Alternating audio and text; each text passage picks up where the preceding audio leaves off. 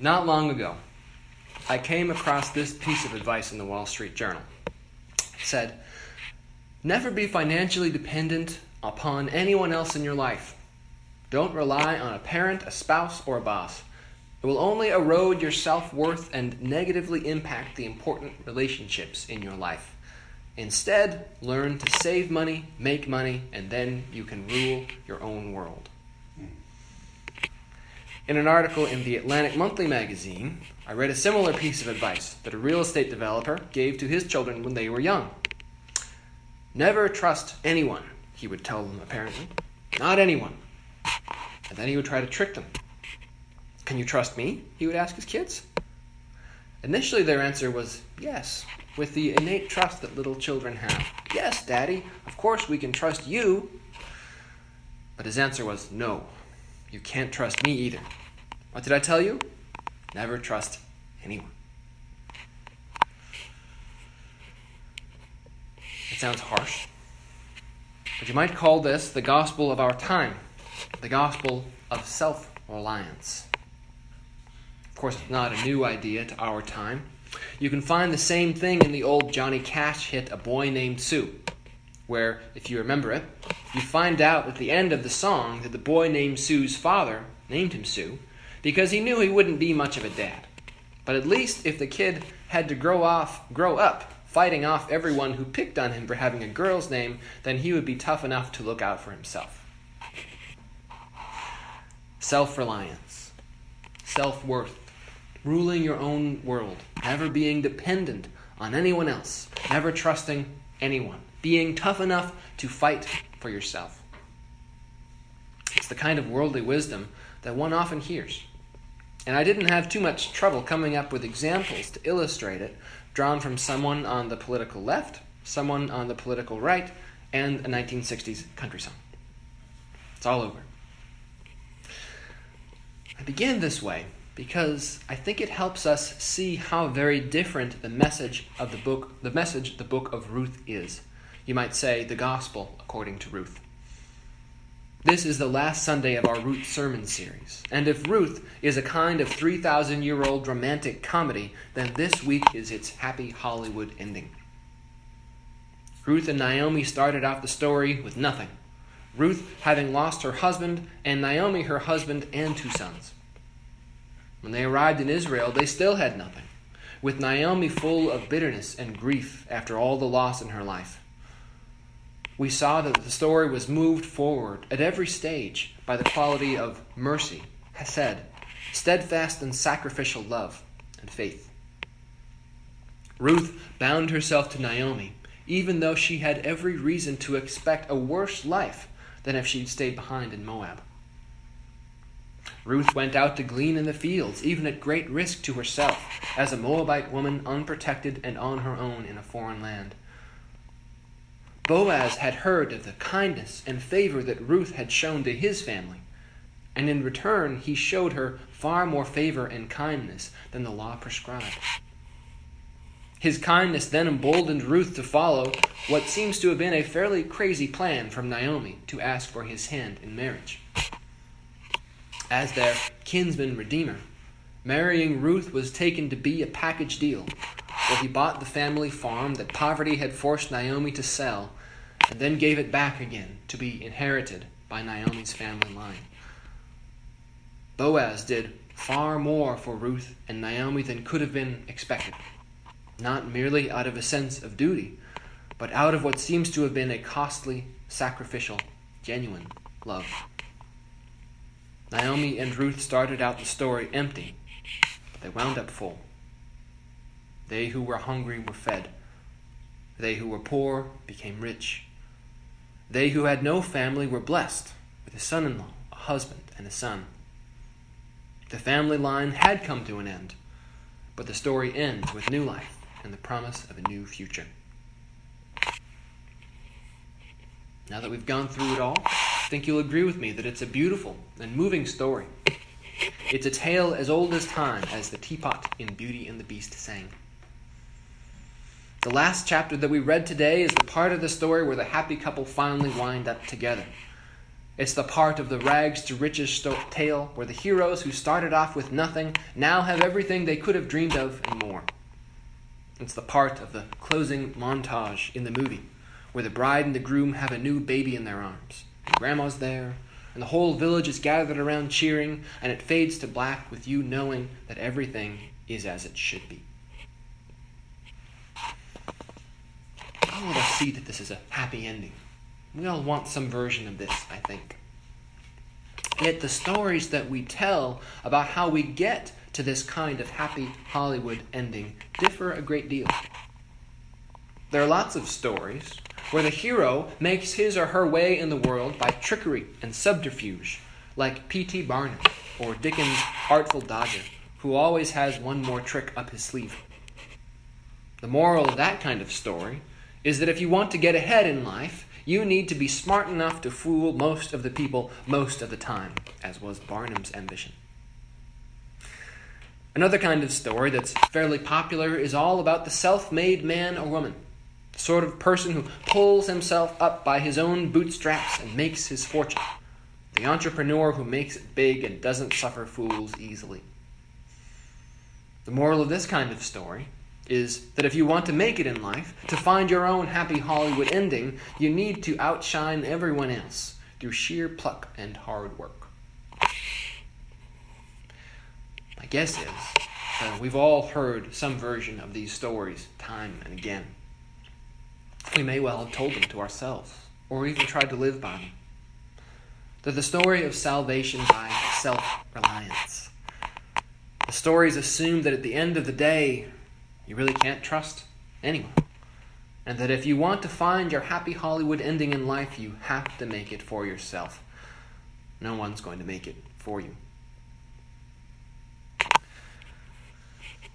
As appealing and as commonsensical as that may sound, I can't emphasize strongly enough that this is not the story of Ruth. Because Ruth, if we think about it, doesn't resort to trickery in order to get Boaz's hand in marriage. My view of Naomi is that she may very well have resorted to trickery. She may have had it in mind in the elaborate scheme she proposed to Ruth uh, to follow to get Boaz to marry her, but Ruth nevertheless chose another path. Ruth straight up asked Boaz for his hand in marriage and all that went along with it as their kinsman redeemer, buying the family farm and giving it back again to Naomi's family line. She could have resorted to trickery, and with everything on the line for her, that would have been fairly understandable. But she didn't. Instead, she was open and honest. She had seen Boaz to be a trustworthy and faithful man of God, and so Ruth chose to trust him. I could imagine the story of Ruth going in an entirely different direction, too, especially if it were written today. Instead of the narrative turning on whether or not Boaz would marry her and redeem the family line, you could have had a story about Ruth and Naomi as self made entrepreneurs. Maybe they could have sold the excess barley that Boaz gave them and used the capital to start a small business in the village, until one day they became just as prosperous as Boaz himself.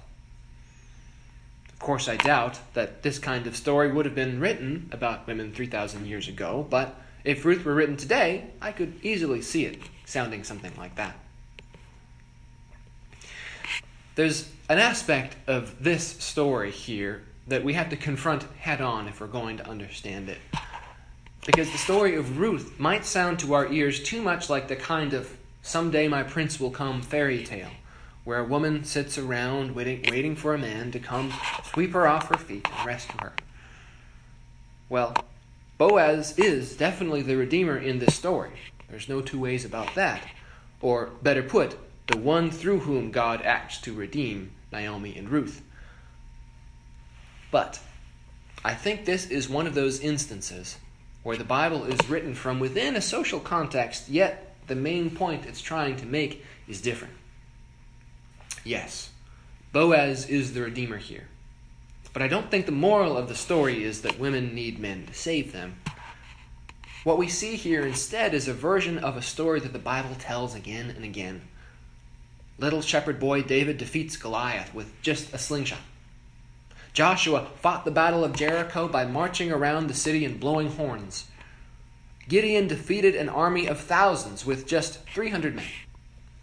Moses led the children of Israel out of bondage to the promised land by God's power and God's word. Again and again, the Bible has a simple message for us not by might, nor by power, but by my Spirit, says the Lord of hosts. Ruth and Naomi aren't the saviors of their own story. And I don't think that Boaz ultimately is the savior here either. The ultimate redeemer in this story is God. God uses Boaz to be sure to show favor and kindness and steadfast love to Naomi and Ruth, far beyond all requirement. But his heart is moved by Ruth showing favor and kindness and steadfast love to Naomi and her two sons. The quality of mercy, faithfulness, costly love, gift beyond all measure, is, you might say, its own character in the story moving in and through all of the characters and sweeping them up in a drama of redemption, hope, and new life. I was deeply moved, as I think many were, by watching what happened at the sentencing of Amber Guyger this past week. I think nearly everyone in Dallas watched what happened there. I think everyone knew, or should have known, that what Amber had done had taken away the life of a precious child of God far too young. And I think it's fair to say that most people thought she deserved real prison time for doing it. I think Amber knew that. I think it's fair to say that given the loss of young Botham Jean's life, and given the real fear that so many people of color have, that one day their brother or their son will be cut down like him, well, there was no reason to expect a whole lot of love and forgiveness in the courtroom that day. So when Botham's brother Brandt got up and told Amber that he forgave her, that he wanted most of all for her to know how much Jesus loves her, and then they embraced like family. And then when Judge Tammy went into her chambers and brought back her own personal Bible to give to Amber, and asked her to go and read John 3:16, and wrapped the condemned and guilty woman in her arms.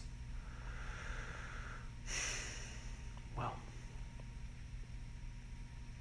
there is so very much today that cries out to heaven for justice, especially for the Botham Jeans of the world who live in fear of violence.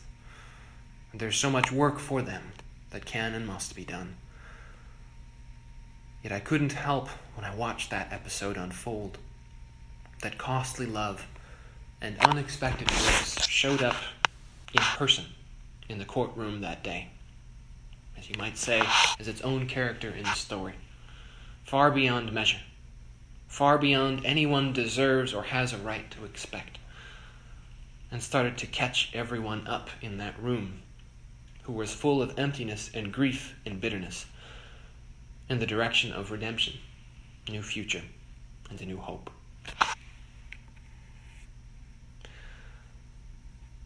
Love and costly grace showed up in the story of Ruth and Naomi, you might even say in person, and brought about redemption and new life in the village of Bethlehem. One day, years later, in the very same place, to the very same family, love and grace showed up in person once more and began to work redemption and new life into the story of the whole world. It's a story that's still being written. Your lives, our lives, this city, this country. We too can follow the footsteps of Ruth and Boaz with faith and grace and costly love and be written into Christ's story of redemption. May we all have faith, like Ruth's, and trust that the way of steadfast love no matter what, and costly grace that she followed is the way of new life. God's way to bring redemption into your life and our world. Not by might, nor by power, but by my Spirit, says the Lord of hosts. Amen.